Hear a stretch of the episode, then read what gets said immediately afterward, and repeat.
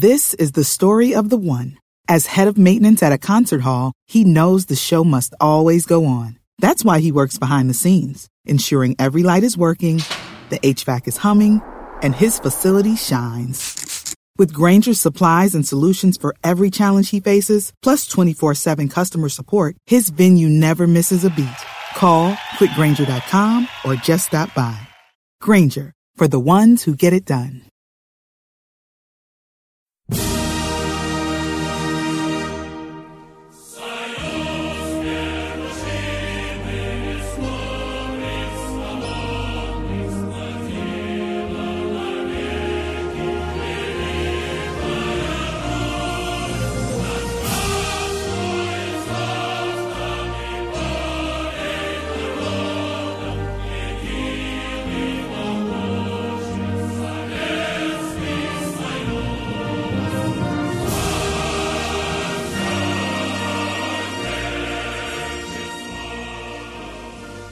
Hello and welcome to the Futbolgrad podcast. I'm your host Manuel Veth.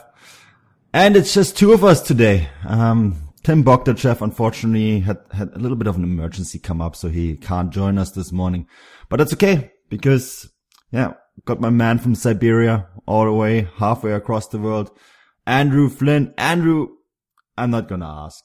Um, I'm just gonna ask how he going, how it's going, you know. Um, well, you know, it's, it's, it's going swimming. I've, I've indulged in my favourite Siberian activity this afternoon of pretending to be an absolute idiot when the traffic police stop me. Um, I'm surprisingly good at it, by the way. Um, but it is for a reason, though. It's for a reason because they they try and swindle you out of money, and as soon as they know you're a foreigner, they they really go to town on it. So all you do is you pretend you don't understand the word they say, um, and after 10, 15 minutes, they get a bit bored. Um, this guy was a bit stubborn. Um, it took me about half an hour, but I sat there and I pretended I understood nothing, kept eating my McDonald's, and then eventually he told me to go away, so I didn't have to pay a fine. Well, um, but other than that, I'm fine. That's good. Uh, so um, we had to delay this podcast because of the the corrupt human police force. Um, just, so I want to yeah, throw that out there. so what did you do? What, what was the reason to stop you? Well, the thing is, I, this is the embarrassing part. I actually was slightly technically in the wrong because it's the parking in the centre of Tyumen is a nightmare. And I, I parked and I was about 10 yards from a uh, blue square P parking sign. So I thought, perfect, I'm in the right spot. But I'd forgotten to turn around the other way. And two meters behind me was a spot, a, another sign saying no parking, which to be fair is a bit contradictory. But uh, technically he explained that I was wrong, and he he kind of was wrong. He was right, and I was wrong, but I pretended that I was right. So he was trying to tell me, "Oh, you're going to have to face a judge, and oh, you better have better Russian when you get your." I mean, I could understand this in Russian, but I pretended I couldn't. Um, he said, "Oh, you're going to you're going to be in front of a judge. You're going to be in trouble. Oh, you better better improve your Russian by then." Um, and I just said a few bad words that um, would have made it even more explicit than this podcast usually is um, and uh, and waited it out. Good, good job. I mean, waiting it out, Andrew, is probably what this next guy should have done. Um, I think we, we played this before we discuss it. He never say hello, goodbye. He's too arrogant, too selfish, and he thinks all people buy tickets for for his show. Yes, and I'm very angry about this. Maybe this is not typical to criticize referee, especially I know he's international level referee, but I don't have another opportunity. For me, he's the worst referee in the world, and maybe he has uh, some individual problem for me, and maybe he doesn't like fat guys or bald. I don't know. I don't know. That, ladies and gentlemen, is Leonid Slutsky, the head coach of Vitesse Arnhem. Um, Andrew, the, the, the good news first, he's learned English. he has. It's, to be fair, to be fair, he was ranting, and ranting is difficult to do in another language, and he was pretty good, I thought. Um, but uh, his English was good, wasn't it, Manny? Yeah, a- a- excellent. Um, I, I wanna wanna just disclose this. This happened after a three three draw between his side and um, in an, in the Eredivisie, and it did give him a one game suspension. So his rant was perfectly spot on, but, um, it did cost him a game. Although you were saying off the air, Andrew, that you think it might have been worth it for just one game. Oh, 100%. I mean, a one game ban for a manager is, is actually, if anything, was almost an advantage. I've always thought this that if you're sitting in a dugout, and a lot of, especially these modern stadiums, um, the, the dugouts seem to be quite sunken down to almost pitch level. You don't get a very good perspective of the game. So for one game, Slutsky will be able to sit higher up in the stands. He can pay a bit more attention to the shape of the team without having to give out orders. And okay, he would rather be on the touchline, but it's it's for one game he gets that, um, and he gets to say what everybody else was thinking as well. Mm. Um, I mean, we know what he's like. You know, his nature as a person. He's a very easygoing, smiling sort of bloke. He doesn't get animated, so that's why it was sort of doubly, um, you know, amusing to hear that rant. Um, so if he's ranting, you know, it must have ground for it. Um, and for, and his punishment, one game, nobody will really notice, and um, the referee is well, his reputation is tarnished correctly, in my view. You know, morally correctly anyway. Uh, I'm just surprised it was only a one match ban. So this was after three three um, draw on Sunday against uh, PSV Eindhoven. Um, pretty good result, to be fair. Even if the referee was the worst referee in the world. Yeah. um, Vitesse are currently seventh in the Eredivisie. So, um, yeah. of course they have playoffs, right? In, in the Netherlands. Um, I believe they still do that. So, um, we don't know yet if they're going to be in Europe. We don't actually know if they're going to be in Europe, period, because, um, Chelsea are notorious these days to play in the Europa League as well. Don't want to say that there's any connection between those clubs whatsoever.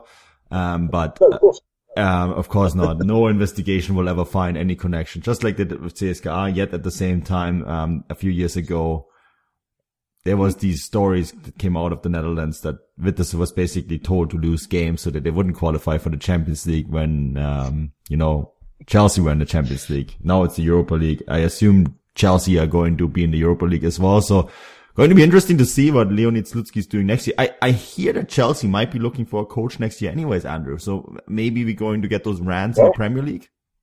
Yeah, yeah, you never know. I mean, his uh, when he moved over to England to take over Hull City, that was a quite a left field appointment. But he got a lot of respect actually um, while he was over. He people probably still felt he was a bit out of his depth, but you have to remember what an utter mess of a club he had joined. Um, you know, I mean, Hull City were run, are run by the Allam family who have been mm. residents in the city for 50, 60 years. So they can't be accused of being, you know, uh, owners who have come in from the outside and don't care about the city. But they're so out of touch with the fans and the way the club was run, it was, you know, the cl- players, they only had 13 senior players at one point. I think it was last summer or the summer before. Um, so that's the sort of atmosphere that Slutsky came into. So it was really little surprise that he did fail. Um, but he had the right attitude. You mentioned his English. His English was very good by the time he got there. He basically immersed himself for a few months um, in London before he was appointed. You know, we, we all know he spent some time with Chelsea on and some of their connections to help him get into training sessions, and he he really committed himself to learning the language. Um, I kind of hate him for that because in six months he's done more for his English than I've done in nine years for my Russian living over here. But um, brush over that point. but his attitude is right, um, and I still think I still think he could potentially um, deserve an appointment. I'm not trying to I'm not trying to disparage Vitesse at all, but they they're never going to be much more than Europa League side at best. Um, and I think he deserves more than that. Um, so we'll see. Perhaps um, perhaps Chelsea will come knocking. Yeah, the show must go on for Leonid Slutsky's. Uh, we, we, all want to see those rants, rants in the in the English Premier League or any other big league. I think it'd be great to to, to him uh, talk about his haircuts and his weight and how it makes a difference with refereeing. Um, speaking of refereeing and uh, the show must go on. I, I feel like this, this, this almost becomes like a broken record now, Andrew. Um, Kokorin and Mamayev, the hearing uh. extended their sentence to September 25th and they could now face seven years in jail for hooliganism. Wow. Yeah, yeah. I mean, seven years. It's uh, you know that this this whole this whole affair, which is like you mentioned, this has been dragging on since what was it October? Yeah. Um, last year, and it's still we're still talking about could face charges for hooliganism. I mean, I I find so many parts of this whole case utterly ridiculous. I'll pick up on two of them. The first one for me is just simply how is it possible to take this long to go over what everybody saw a day later, a day after the incident?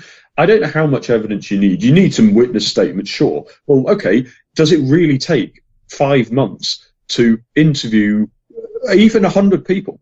You know, just yeah. get sit them down. Okay, you do half an hour, an hour per person. I mean, what more is there to say? They were only there in the cafe for the in terms of the incident anyway for a few minutes, and on the street, well, there weren't many people, as many people witnessed on the street. But again, for, it was for a few moments at best. What more can people say?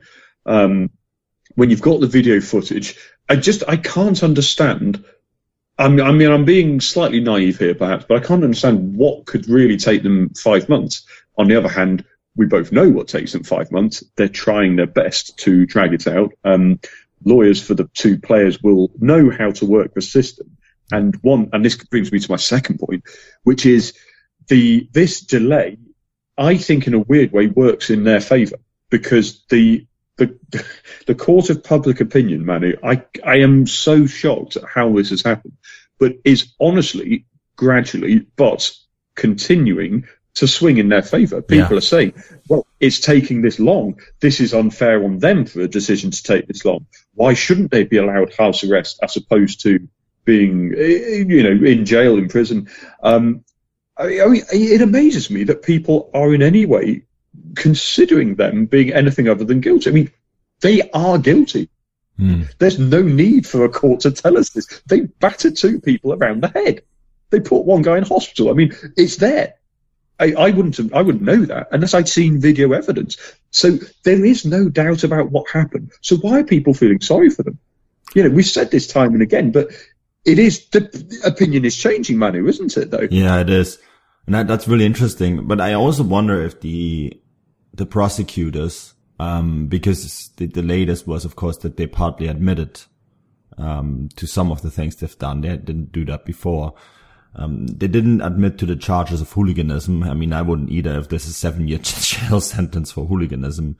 Um, but it's almost like the court is looking for that 100% verification. You know, it's, it's become almost like a, a witch hunt in a sense that they're looking to 100% be sure that they can throw these guys into jail for seven years. Right. And it's become this yeah.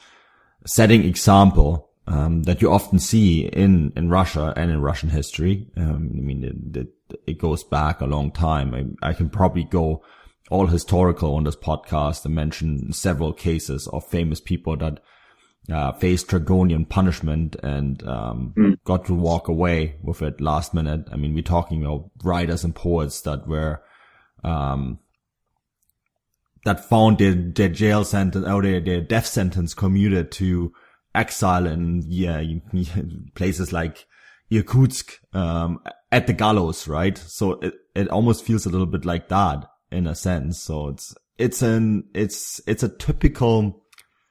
I almost wonder how history is going to treat this case um, because I mean footballers we don't mm. know what going down. What will they be like Dostoevsky and um, those guys that uh, you know that failed failed the harsh measures of the court. Of course, they never did anything uh, revolutionary, you know, but still, it's going to be it's it's interesting case in that sense. Yeah, yeah, no, hundred um, percent. I think you're right. Actually, it's it'll be interesting to see how this case is regarded in a few years' time. Um, I mean, it's I think it's a statement more about the well the the the, the process rather than the actual crime itself. Um, the you know the fact that I think you probably Manu have um, have guessed right that they are just trying to be so certain that they cannot be caught out by whatever legal magic their lawyers can bring up to get them off the hook somehow. And in that sense, I applaud them. Um, but it does make it very clear that the system itself is just not functioning efficiently enough. But anyway, we'll see. Um, and uh, hopefully, Kokorin will be even more. Uh, what's the word to be nice about him? Rotund than he appeared in his last photo. Mm. Yeah, it's. Uh, I want to quickly stay with this topic, sort of, because um, was in the contract with Krasnodar, right? Uh, the owner of Krasnodar is Galitsky, um, one of the, he's also known as the good oligarch, a man that you know really well, Andrew. And uh, Galitsky gave a very long interview on YouTube, and we both were kind of surprised about this. Uh, same with Tim, because he usually doesn't speak very much to the media. He, does follow the media, as we know, because we did a piece on him, and it was commented on, on by by his team afterwards. Um, I remember you did this article for futbolgrad.com. Um, so really interesting, really interesting man. And, and, he said, and this is, this is the quote. I know I have it a little bit different on the agenda. So sorry to hit you left field there, Andrew, but he said that yeah. one of the reasons why they right away, um, terminated Mamaev's contract is because of the academy and the fact that they have 11,000 mm-hmm. kids wearing the Krasnodar shirt, right? So like sort yeah. of, they can't have any bad examples for any of the prospective youth players in the academy system. So Mamaev had to be cut loose right away because of that. Um, I mean, it's one of many, and we're going through the other quotes as well, but I thought that was, that, that stood out to me in many ways because it, it makes sense because the club's biggest resource at the moment is the kids. Yeah. No, hundred percent. I actually agree with you. I think that is the most telling um, part of of his response because it is consistent with everything he's always sold this project as. Um, in the the last the last decade, he's been very consistent from day one.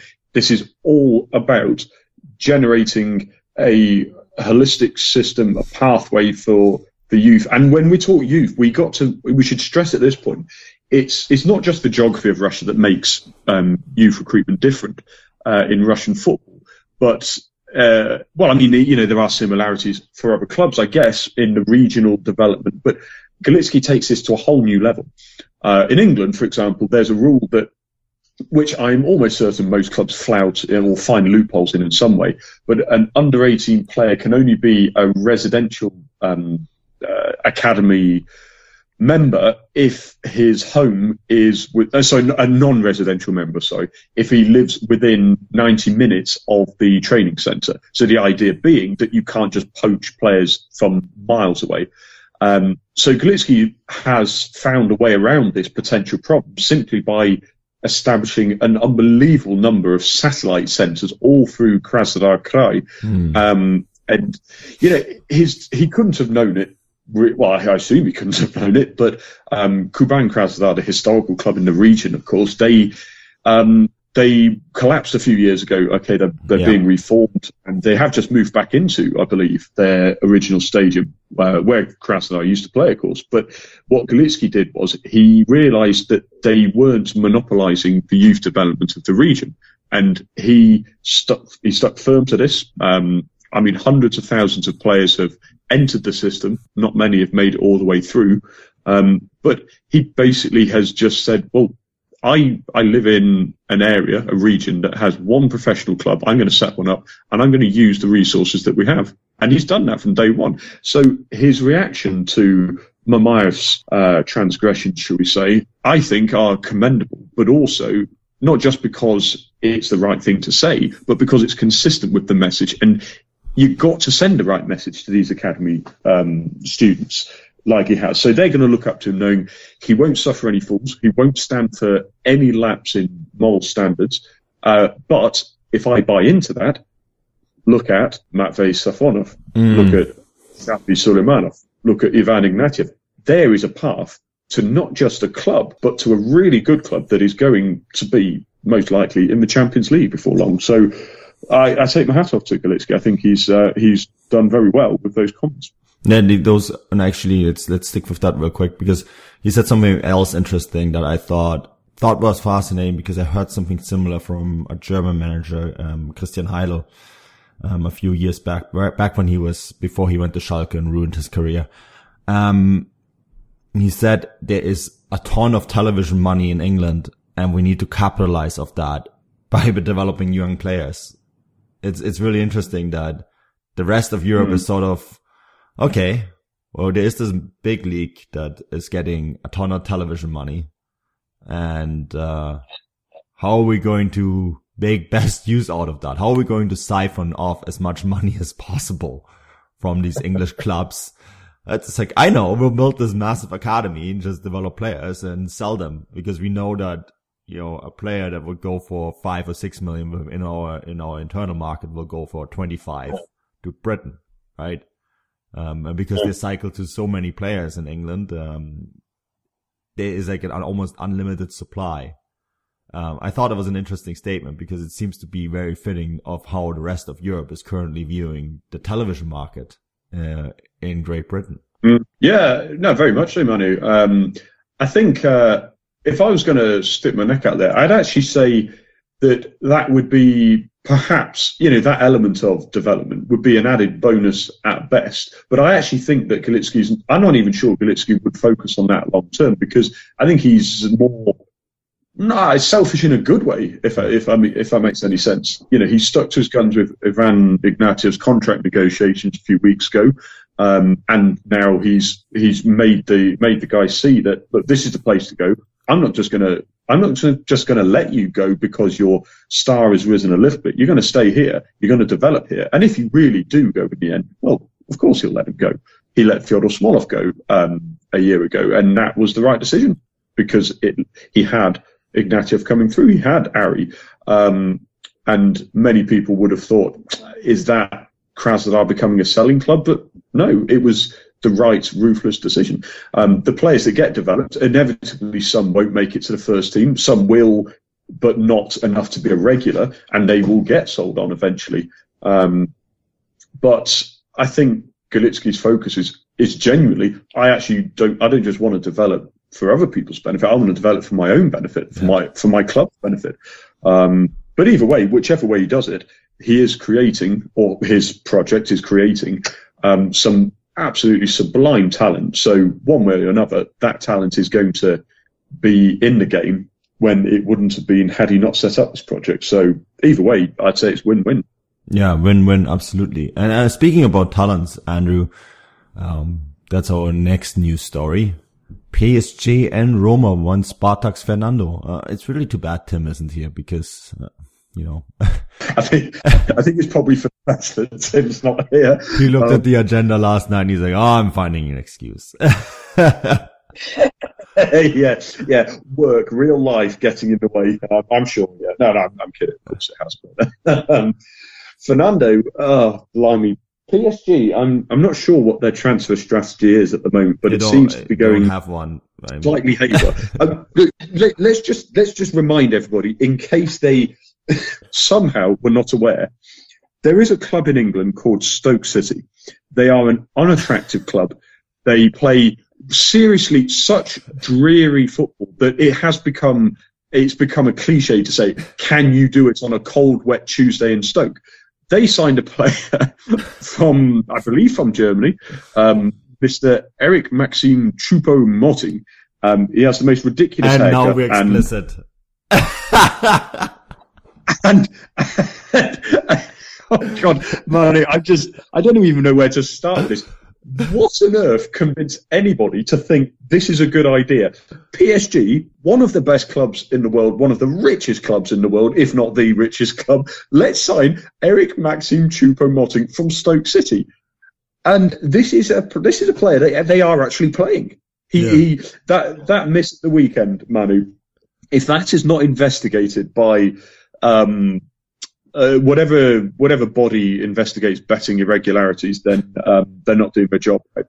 Um, but he he is an awful player. He's just terrible.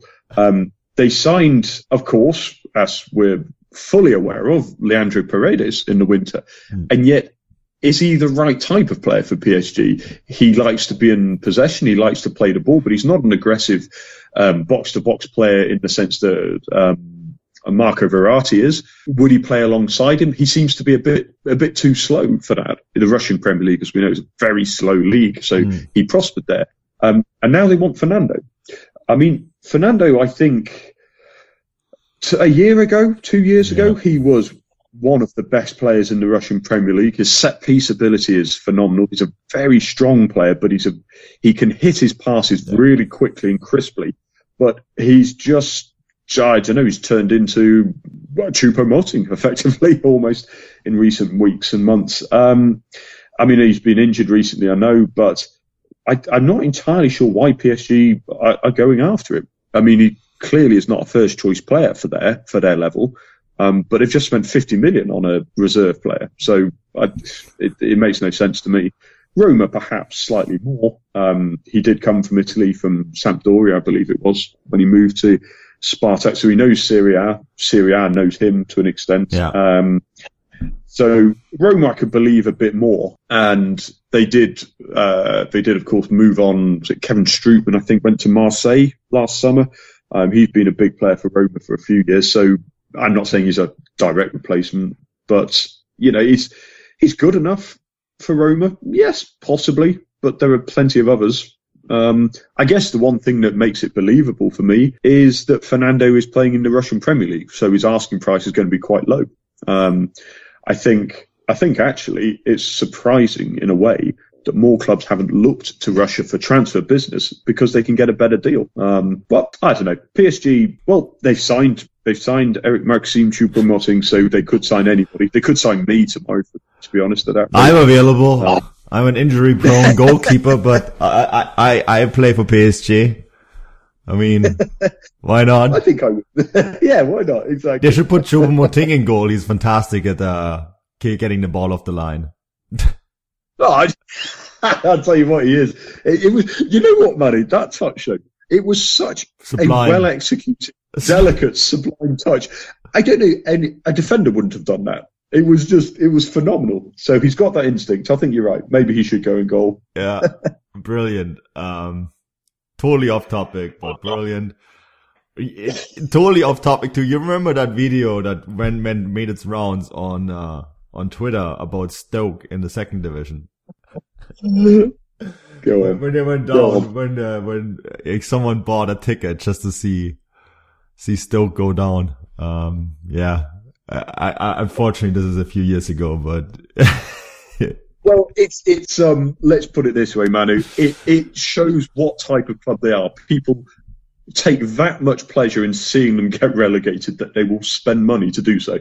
Um, but uh, actually, on a very, very brief side note on the Stoke issue, Moritz Bauer, of course, who moved from Rubin mm. Kazan, is apparently on his way out. So I, I wouldn't be surprised to see him come back to Russia. And actually, I think it would be a good move for him. It'd be appreciated here. But um, yep, Stoke, you're at the centre of everything at the moment. So this was done by uh, Paddy Power a few years ago. Uh, on Stoke. I, I know this is totally off topic, but every time someone mentions Stoke, I, I have to think of this, this, this tweet and someone bought two tickets, right? Off of Twitter, of Twitter for Stoke. And, uh, yeah, and they were like, "Oh, well, sorry that you had to see this," and he's like, "Sorry." this was like the best thing I've ever seen because he just went to see, go to Stoke, watch the game so he could see them get relegated. because he was an Arsenal fan. And you remember when Stoke like ruined uh, Ori like a few years back. Uh, yeah, it's it, it, okay. One of the I, quotes I, is, "I wanted to be there to see the sadness." I, I, I feel we're, I feel we're, we're, um, we're ragging on Stoke rather oddly and quite excessively, but I would like to stick up for them just a little bit. You've got to remember they haven't always been like this. They've had some of them uh, genuinely. They've had the, in fact, I think they did, in fact, have the best player in the world at one point. Um, so Stanley Matthews, I think he was named European Player of the Year, World Player of the Year in, oh God, it would have been around the late 1950s, I think. Um, he was a, well, he was a legend. Um, uh, in the potteries, uh, the area where Stoke is. Um, so they have had some entertaining players before, and of course they had Peter Crouch. He's a world class entertainer, so it's not it's not all doom and gloom for Stoke. Yeah. so the, the, the, the Twitter chant ends, the rant ends with enjoy obscurity, you cretins. no one will miss you. That, that, that's exactly the word they used, I'm sure. I'll, I'll, I'll tweet this out post podcast, uh, so people can enjoy it one more time. But, um, yes, let's go to some Russian Premier League results. Leave poor Stoke alone. It's, it's really a sad, um, or not. It's also pretty funny. Paddy Power, uh, outdid themselves. This was done May 7th. I remember this because I was in with Chris Williams in Berlin. I think we played this non-stop every time we were, you know, partying it. We just played it on our phones because it was just the best thing ever. Um, but yeah, let's, let's look over the, some of the results, Andrew. And I, I think one of those results might be the, uh, the real reason why Tim couldn't make it. Um, but we'll get to that in a second. So yeah, Anzhi Dinamo Moscow 1-1. Um, there's two clubs that deserve each other. Krasnodar Krylia Sovetov 1-0. Spartak Moscow 0. CSKA 2. Ufa 1. Sorry. Rostov 0. Ural 3. Yenisei 2. Yes. I saw that Yes. game. Whew. Rubin Kazan, Arsenal Tula 0-0. Lokomotiv 1. Zenit 1. Here we go. Orenburg 1. Akhmat Grozny ah. 3. Some interesting results in there, Andrew. Uh, the most interesting one is, of course, Anzhi against Dynamo Moscow. Um, no, I'm just kidding. No one cares about that. Let's go. um, Zenit, two points dropped. Mm. You know, last week we were all chatting about how the league wing, the win of the league is impending. No one is going to stop them. And then they go to the most Yeah. boring club in the top four and drop two points. Um, I mean, not sorry, not boring, Lokomotiv. Um, yeah, this, this, this is, should we say it's surprising or is this expected? What are we going to make out of this? Because I mean, Krasnodar got the job done. It wasn't pretty. They only won 1-0 and they, they had a red card in that game as well, but they got the job done against Krylia Sovetov, collected the three points, narrowed that gap to four points. Um, what are we gonna do with all of this, Andrew? I mean, for me to, for me, it's definitely back on now because, you know, Zenit just can't seem to be, just can't get that job done and just win 10 games in a row. They just don't seem capable of it. Well, yeah. I mean, I I, I run a little predictions league um, on online, and I actually called one one in this game. I, I really, I mean, I, I we all know that I am by far the best predictor of football Yeah. uh, in the Futbolgrad Network. Um, just in case anybody's forgotten or I never I never mentioned it, I did predict that France would win the World Cup. So you know, just to remind, remind people of that they need to know this information. You see, Manu Not very good Um, at quizzes, but, good at predicting. Yeah, I admit that. Yeah, yeah. quizzes aren't important. They, they, that's that's that's a secondary matter in, uh, in, in uh, things. But no, in all seriousness, though, it, if you if you look at the basics of this, Lokomotiv Moscow have been. They, no no team has drawn more games at the halfway stage of matches than Lokomotiv in the last two seasons. They it's something like three quarters of their games are level at half time.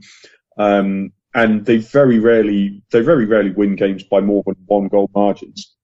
Um, and and then you've got Zenit who know well really they just have to pretty much go through the motions, just make sure they don't screw up anything, um, and as long as they keep a point, keeps keeps Lokomotiv at arm's length, and yeah, sure the gap is now shortened with Krasnodar's win, but they're still four points clear. They haven't lost to a direct rival. They've got Anzhi at home uh, this coming weekend, so that's a guaranteed Yeah, that's seven 0 win for them.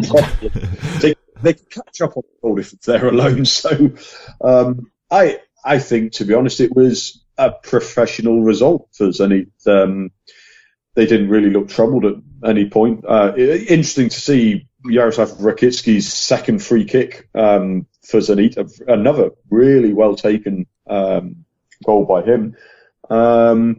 And uh, yeah, I, I say job done. I are in the title race? I know, I know you would want to say so, Manu, um, for for various reasons, and I would myself, but I still think it's Zenit's title to lose as opposed to Krasnodar's to win at this point. Um, and uh, I I, I still don't think so. Zenit have hit top gear. Do you? Mm, no, but will they ever? That's my question, right? Um, we're actually going to be very nicely set up for this, Andrew, because Zenit are playing Anzhi and uh, Krasnodar playing Dynamo um, next week, and then the week after Krasnodar plays Zenit in Krasnodar. In Krasnodar. So yeah, I mean, big one. That will be a big one. Really nicely set up. There's also a Moscow derby that day. Um, so you know, it, that will really nicely set things up in the top because the top four will play each other. So that's match day 24. We'll get to talk all about that next week. Don't worry. We'll do a massive preview, um, following match day 23, of course, which is, you know, not quite as exciting. It's like, um, you know, there's some good games, but not as exciting as match day 24 will be. Um, so, you know, if everything goes well, they could be really well poised, the top four to, to make some traumatic decisions because like you look at the top four right now, um, you have Lokomotiv, CSKA, Krasnodar, and Zenit, um, reverse order. Lokomotiv have 39, CSKA have 40, Krasnodar have 41, and Zenit have 45. Hmm. You know, for me, for me, it's basically just Krasnodar and Zenit. Maybe CSKA, you never know, right? Um, but they have, of course, they have that big game against Lokomotiv in two match days. It's, it's shaping up yeah. really nicely. That match day 24 is going to be huge. And maybe at that point, I mean, if Zenit beat Krasnodar, then I'll happily admit defeat and, uh, you know, say it's over. we both know that won't happen. but no, no. In, in seriousness, you're yeah, you're absolutely right, Manny. That is that's going to be an absolutely huge game. And actually, if anybody is going to take points off Zenit Krasnodar, I think are the best place to do so. Um, Lokomotiv, well, they they performed how I thought they would. They kept it tight, and they. I'm not going to say they were happy with a draw because if they are happy to effectively rule themselves out of a title race, then then they're idiots. Um, Spartak are well. I'm really sorry, Tim, to do this when you're away, but they are just one week can be good, one minute just yeah. utterly, utterly. It was just I, I, I thought they were joking. I didn't think it was a serious match when I saw the replays back. So I, I, I would rule them out as well. CSKA, um, I think they will I mean, God, at the beginning of the season, when we when we saw their squad gutted completely, yeah. I think most thought they would struggle to make Europa League possibly because you don't just airlift in a whole new team and expect success. But they have done that. Well, I think they'll be happy. They have the best coach in the league.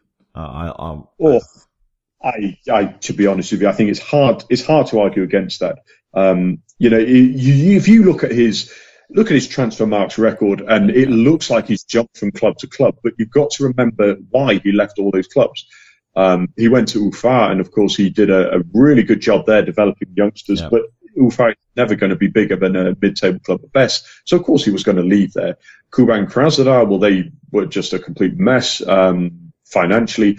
He came to Ural, and um, I thought, you know what, we, God, just to think, the best coach in Russia could still be in charge of Ural right now. But um, there were the max fixing allegations for the um, quite ridiculous fixtures against, uh, well, at the time, Terek Grozny, now Akhmat Grozny, and he left out of principle. And I don't think many people blamed him, to be yeah. honest. Um, that was a good story, so, by the way. Remember, he just, he basically jumped on a plane and flew to Belarus and was like, I'm out of here. And yeah. I mean, to me, that, that's pretty bold. That is a bold thing to do because, um, Ural are not the, the the main players in Russian football, of course they're not, but um, they are a top flight club, and their president, believe me, um, Grigory Ivanov, he is not a man you want to cross. Um, I, have seen him in the the mix zones um, berating referees and and players quite aggressively, shall we say. Um, I've seen him held back physically from attacking a, a, a, a visiting team once. Um, but uh, you know, so he's a man who's going to fight for his club, and I don't think. I don't. It, it, just to clear it up, it wasn't. Uh, it wasn't the president who was in, implicated in that match fixing. It was some of the players. So um, when it, when it came up, I don't think Goncharenko really was going to um, going to be blamed for leaving. But you know, you take so my point was about all that was you take those three clubs out of the equation, Manny, and his yeah. record suddenly becomes as good as could be expected. So, and then of course at CSKA, well, he's just been a everything he's touched has turned to gold so far. I think um, what what I what I like about him, and I watched this this derby, Andrew, and I thought that Spartak were all over CSKA in the first forty five, and yeah.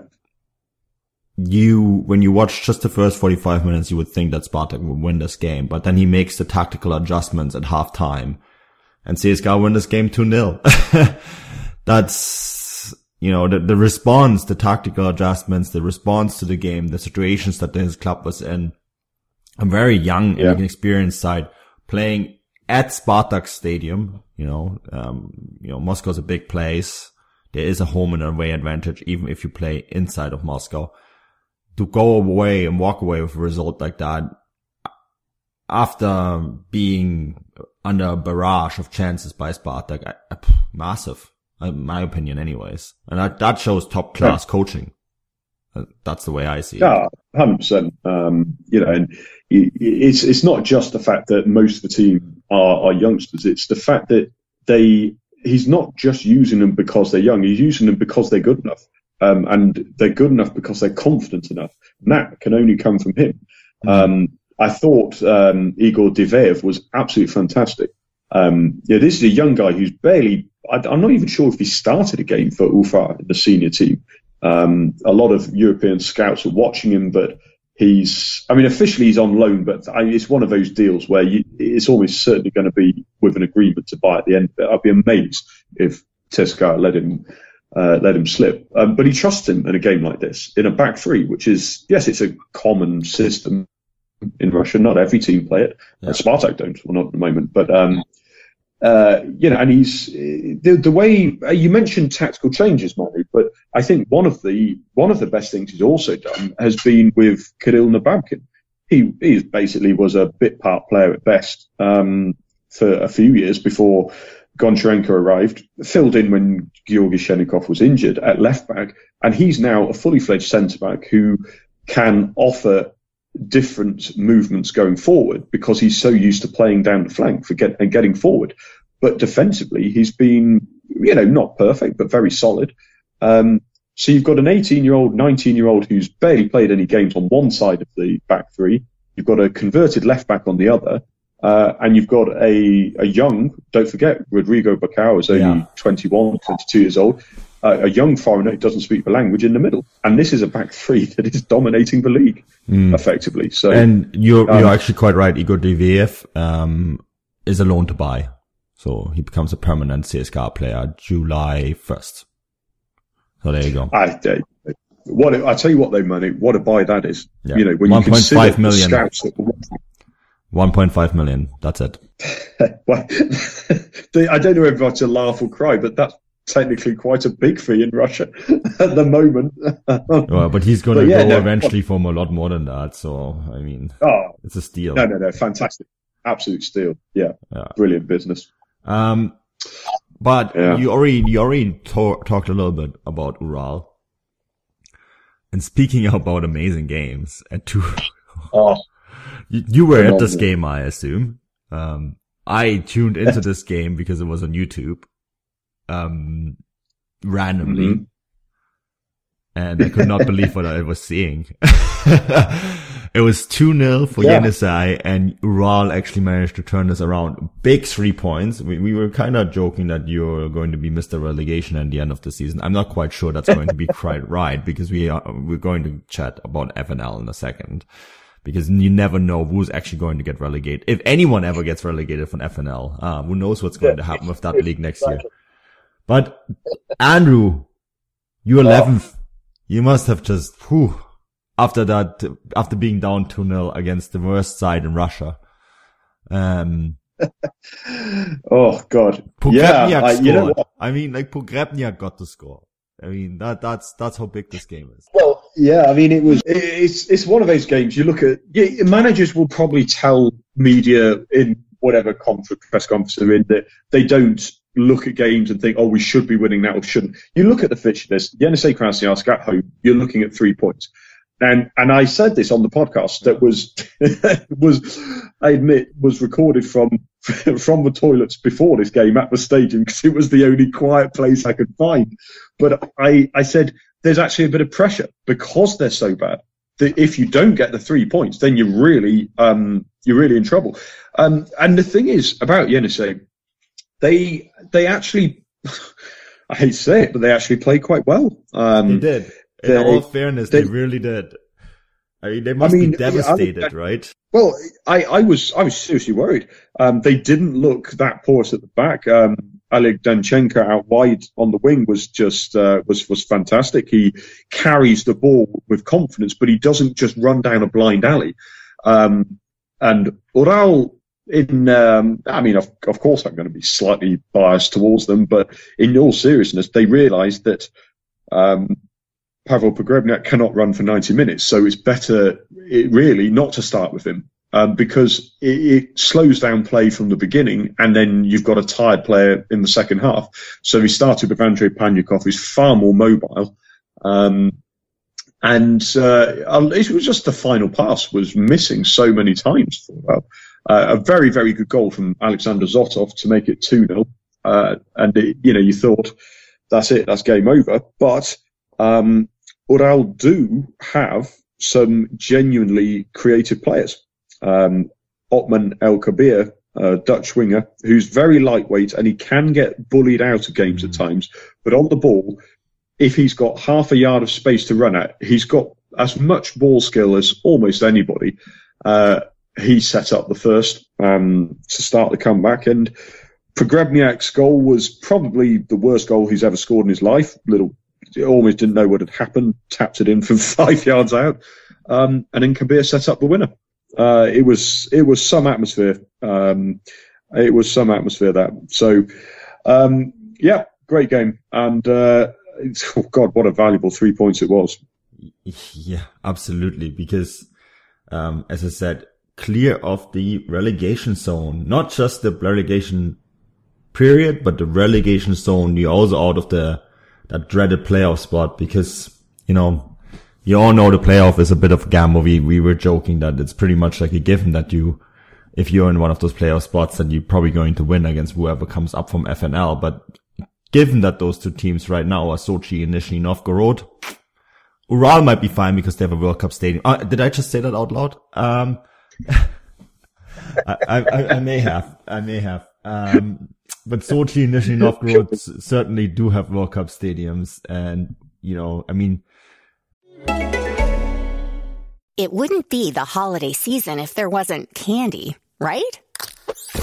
Celebrate the holiday season with the Holiday Crush. They've sprinkled candy with a holiday theme and fun packed challenges every week for five whole weeks, finishing on January 4th. The more challenges you complete, the better your chances of unwrapping delicious rewards. So, are you ready to crush the holidays? Play the Holiday Crush now. Download it from the App Store, Google Play, or Windows Store for free. Terms and conditions apply. With AMC Plus, the plus doesn't just mean more, it means better. Available through the platforms you're already on, AMC Plus is a premium streaming bundle with the best of AMC, plus the complete collections of Shudder, Sundance Now, and IFC Films Unlimited. Get the latest from The Walking Dead with early access and exclusives. Binge acclaimed series like Mad Men ad free, and with new content dropping each week, like Gangs of London, a powerful drama about London's criminal underworld. There's always something fresh to check out.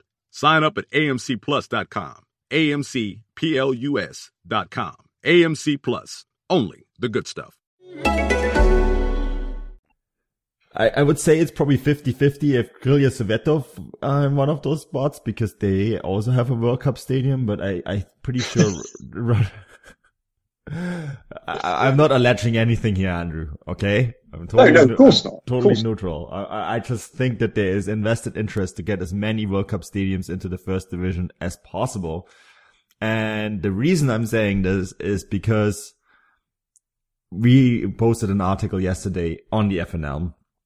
Uh, we do this a bit more often because, frankly speaking, people care, which is unbelievable. You will, of course, say, how is this not, uh, how is this not believable? Because you follow this division religiously. And I, I, can see why. And for all of those out there who do follow this division re- religiously, I went on the FNL homepage yesterday and found that they have highlights of every single game on the homepage and you can watch them on a link with Yandex. Bit odd. They all, you know, there's, there's music on it as well. So you have to watch it and you have to listen to music like Blur. Um, it's a very odd mix, but you know, it is available. You can watch all the highlights. So that's cool. Uh, what isn't so cool is the story that's reaching us from Saransk, Andrew. Um, you, this is a place that you've been to. You, you wrote the article when the World Cup Stadium opened. You visited it. It's a beautiful facility. Absolutely gorgeous stadium. Um, on the other hand, I didn't go during the World Cup.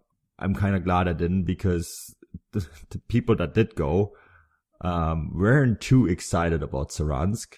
And it turns out the people of Saransk aren't too excited about paying ticket prices. Um, because apparently all those, those 20,000 plus that went to the games in August after the World Cup was over, they all got in for free. And the moment they started having to pay for tickets, which is 100 to 200 rubles, so $150 to $300 per ticket, no one is showing up. Um, well, it's, um, I, I, I'm I'm so utterly bemused by this, but I expect it at the same time because I know what Russian fans are like. They really, a lot of Russian fans are, are going to be perfectly blunt about this, are fair weather supporters. Usually, most clubs that don't have a brand brand new, very very large World Cup stadium on their hands, um, the fans that do turn up are usually the ones who are there and would be there regardless of most external factors. But when it comes to um, Saransk, Saransk is a tiny city. It's only about 200,000 people. Um, the entire region I- itself has a, has a population about uh, well about half the size of Yekaterinburg as a city. Yeah. So you know we're talking about a very very small place. It's it's not being harsh to say it, but it's just a fact. It's not got a deep football culture. Um, so you know. The, the, when it, but you see, when you get to the idea of filling a stadium, I don't mind actually in a way offering some free tickets to keep the momentum going because you hope some will stay. A ticket price of 100 rubles, to be fair, is is almost not worth making it a, a ticket price at all. It's it's, it's, it's next to no money. It's like it's like it's, it's, it's less than yeah. a chocolate bar. well, if I, I you, you, joke about that, but if if if I go into a, a Moscow shop and I want to get a you know a double size Mars bar, I probably would pay about 100 rubles. Probably it's, more. It's not even in. Well, yeah, possibly even more. I mean, yeah. you know, these are you know, I've, I've been around the city, Saransk, and it's a very nice city, very attractive, but, and it, it doesn't have a lot of nightlife, but the, the sort of the bars, restaurants, the, uh, the places to go out are still very reasonably high end in the very centre. So these, there are people who can spend money. Um, 100 rubles is, even by Russian salary standards, is next to nothing. And if fans are staying away because of 100 rubles, then it says a lot about them. Um, but it is worrying. You know, is it fair to say that Mordovia as a region is simply not a football region? You know, we, we questioned the very location of this stadium. Yeah. You know, before yeah. the World Cup, as beautiful as the facility, and it is an absolutely stunning looking facility. It's yeah, maybe it in is. the wrong place. Yeah, and this is, and I'm saying this because I, I, I looked at the numbers. I'm like, oh, here we go. You know, the World Cup boom is over, etc. But you look at, you look at the other stadiums around the league and you look at the Russian Premier League numbers are still up. You know, the attendance is on yeah. average 3,000 higher. We're, we're now in the winter. We were in the time where people do not go. And the attendance number is still up 3,000 above the average from last year. And now it's getting warmer in Russia. The attendance numbers will go up again. You know, towards mm, the last six or seven match days, I, I think the stadiums will be full. Right? Because that's how it, how it goes. Yeah. We've, we've both experienced the league long enough to know that what's happened.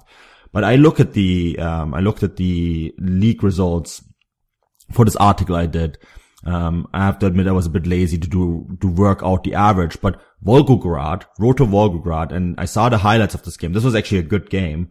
Um, they had 25,000 against Baltika in the second division. Yeah.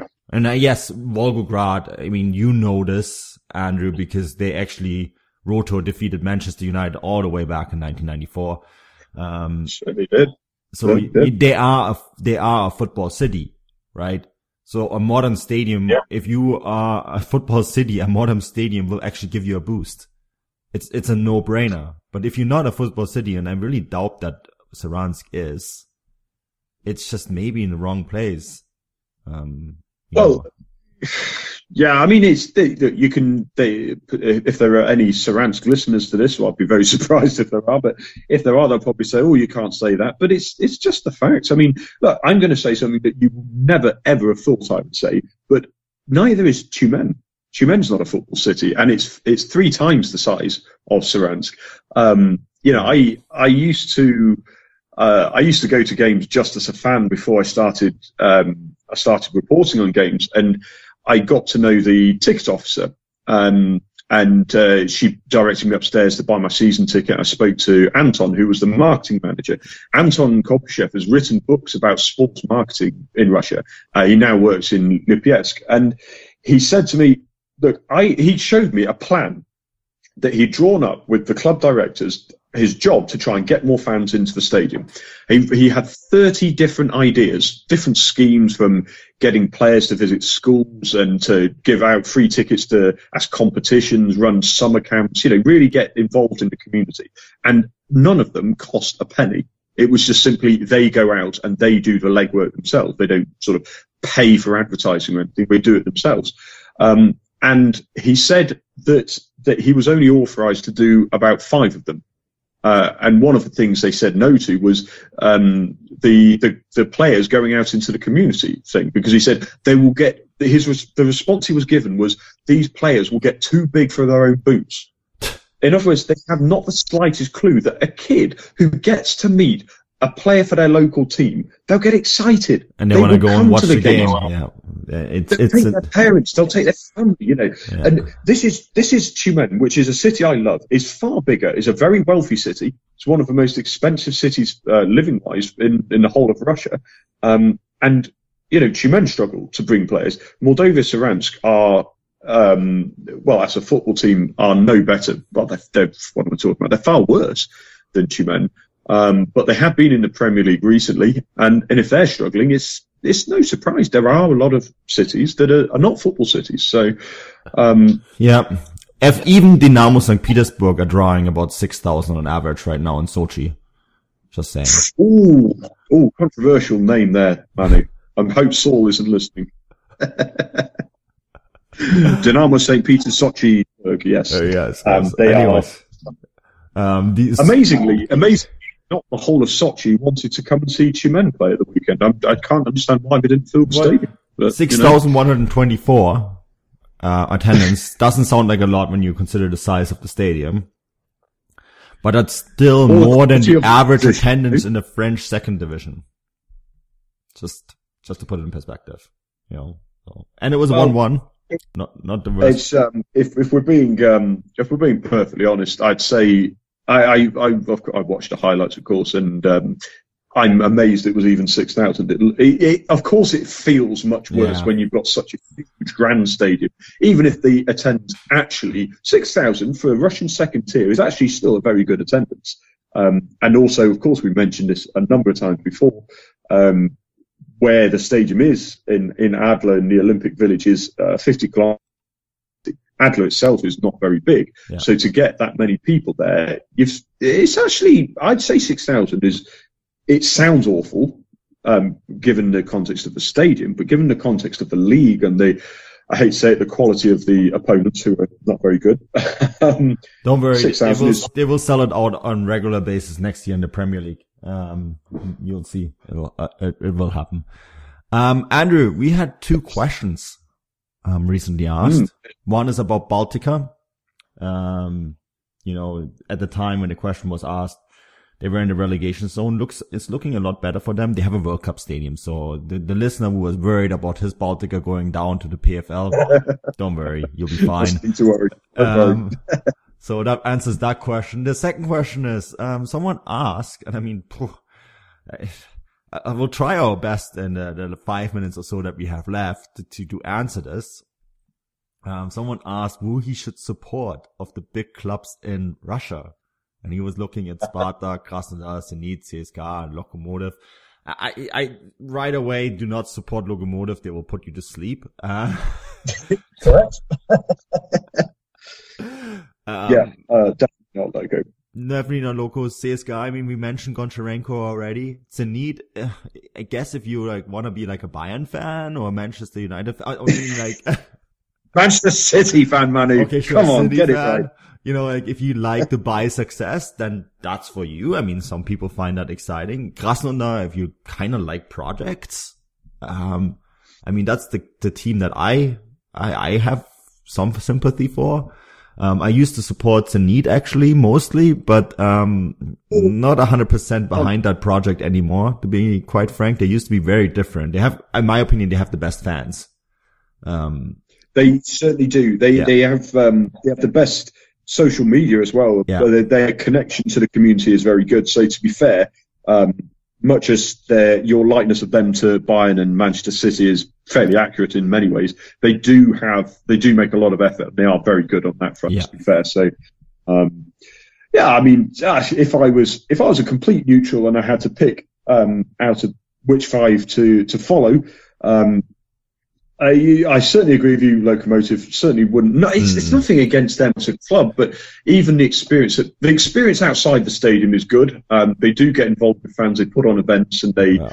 they do partnerships with local sport teams as well. So the, the experience is okay, but the football itself is not great. Um, Zenit, just because of the well, you say they're the Manchester City of Russia, so obviously don't support them.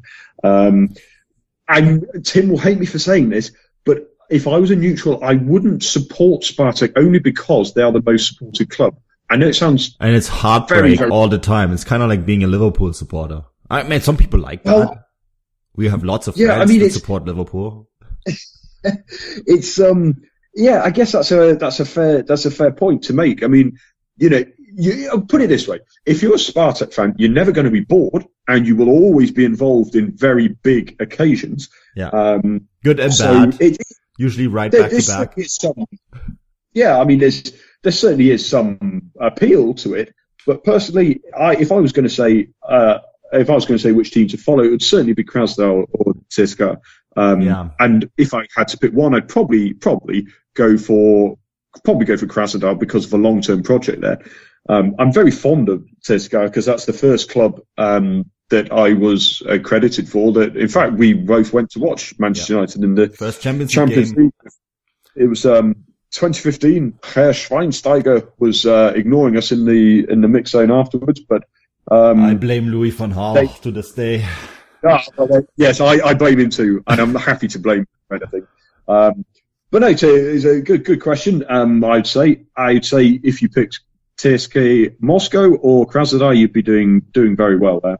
Yeah, I think any of the teams except for Lokomotiv would be fine. You could also go completely left field and support Tom Tomsk. No, but then, Manny, Manny, come on, don't be, don't be silly. I mean, if you're going to go left field, support Ural Yekaterinburg. That's the real, that's the obvious answer. I Yeah. guess what the question is asking is, aside from the obvious choice of Ural, which team should I support? So, Dynamo Moscow. okay, okay. If you if you are interested in pure and utter mad drama and torture, then yes, Dynamo Moscow is for you. We have a Dynamo Moscow supporter that listens regularly to this podcast, and he asks very good questions. Yeah, um, it, it, it, it it's a real thing. They exist. Rostov is also a good choice. Um, yeah. Ah, wait, are we? Uh, is that Pete? Pete Doggett? Yes. who's our Dynamo Moscow fan. Yes, of course he is. Actually, that's true. Um, a very knowledgeable guy, so he's a, he seems like an intelligent bloke. So I think um, maybe he, he needs some craziness to, to, to give him that outlet. We all made So- mistakes when we were young, and once you stick to a club, that's it. You know, I mean, the, the, the other thing about Peter I'd add as well is I, I, I know that he is a, also a Blackburn Rovers fan, so he Oh, dear. definitely has a type. Exactly, he has a type of club, shall we say? So, Pete, I admire your tenacity, I admire your dedication, um, but I, I wouldn't wish that on my worst enemy. that said, I support 1860, but that, then again, I would not make that mistake twice and support another club like that. Um, so yeah, um, Andrew, so I guess our answer to this is just, uh, yeah, pick one and, um, because I don't want to take the responsibility for your heartaches. I'd say just pick one and just accept that and be ready. Be Yeah. ready. You never know what's going to happen. Yeah, there is, there's going to be drama. I tell you that there's going to be tons of drama and it's going to be Russia. You know, any club is going to go Russia style on you. And, um, so if you pick whichever team you pick, we'll, we'll do the utmost to excite you one way or the other. So that's, that's my advice to you. Um, Andrew, we're done. Show is over. That was the final thing uh, we had to discuss. Yeah. Floor is yours. What, what do you want to plug this week? Uh, well, um, I've I've had about uh, the grand total of four hours sleep in the last three days, all because I've been very busy editing the new edition of the Total Football Analysis magazine. And for our listeners, they'll be particularly interested. I mentioned last week um, an article all about Murad Musayev's Krasnodar team. So uh, it's, I mean, of course, I'm going to plug it because it's my job, but it is a genuinely genuinely cracking publication because it's not a patronizing way of using statistical analysis, but it's a really accessible read.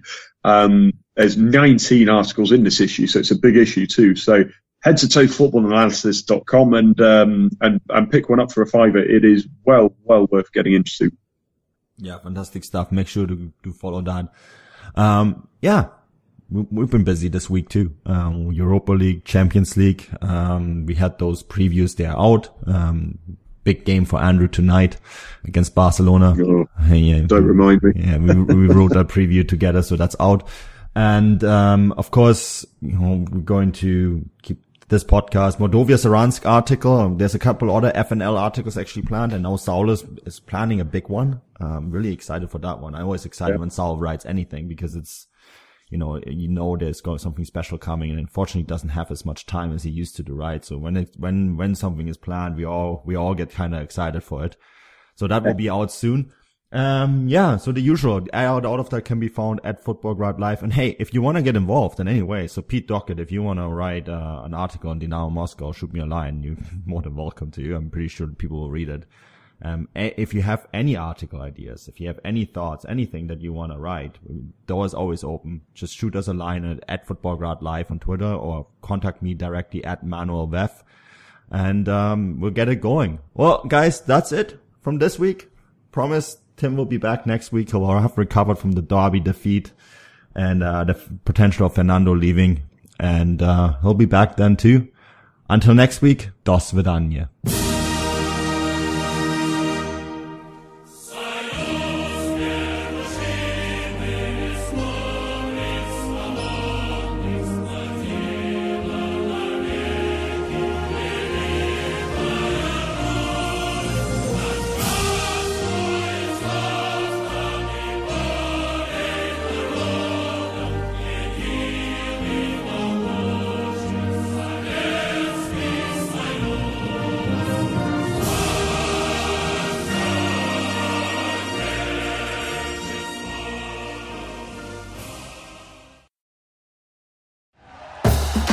For listening to Bleav. You can show support to your host by subscribing to the show and giving us a five star rating on your preferred platform. Check us out at Bleav.com and search for B L E A V on YouTube.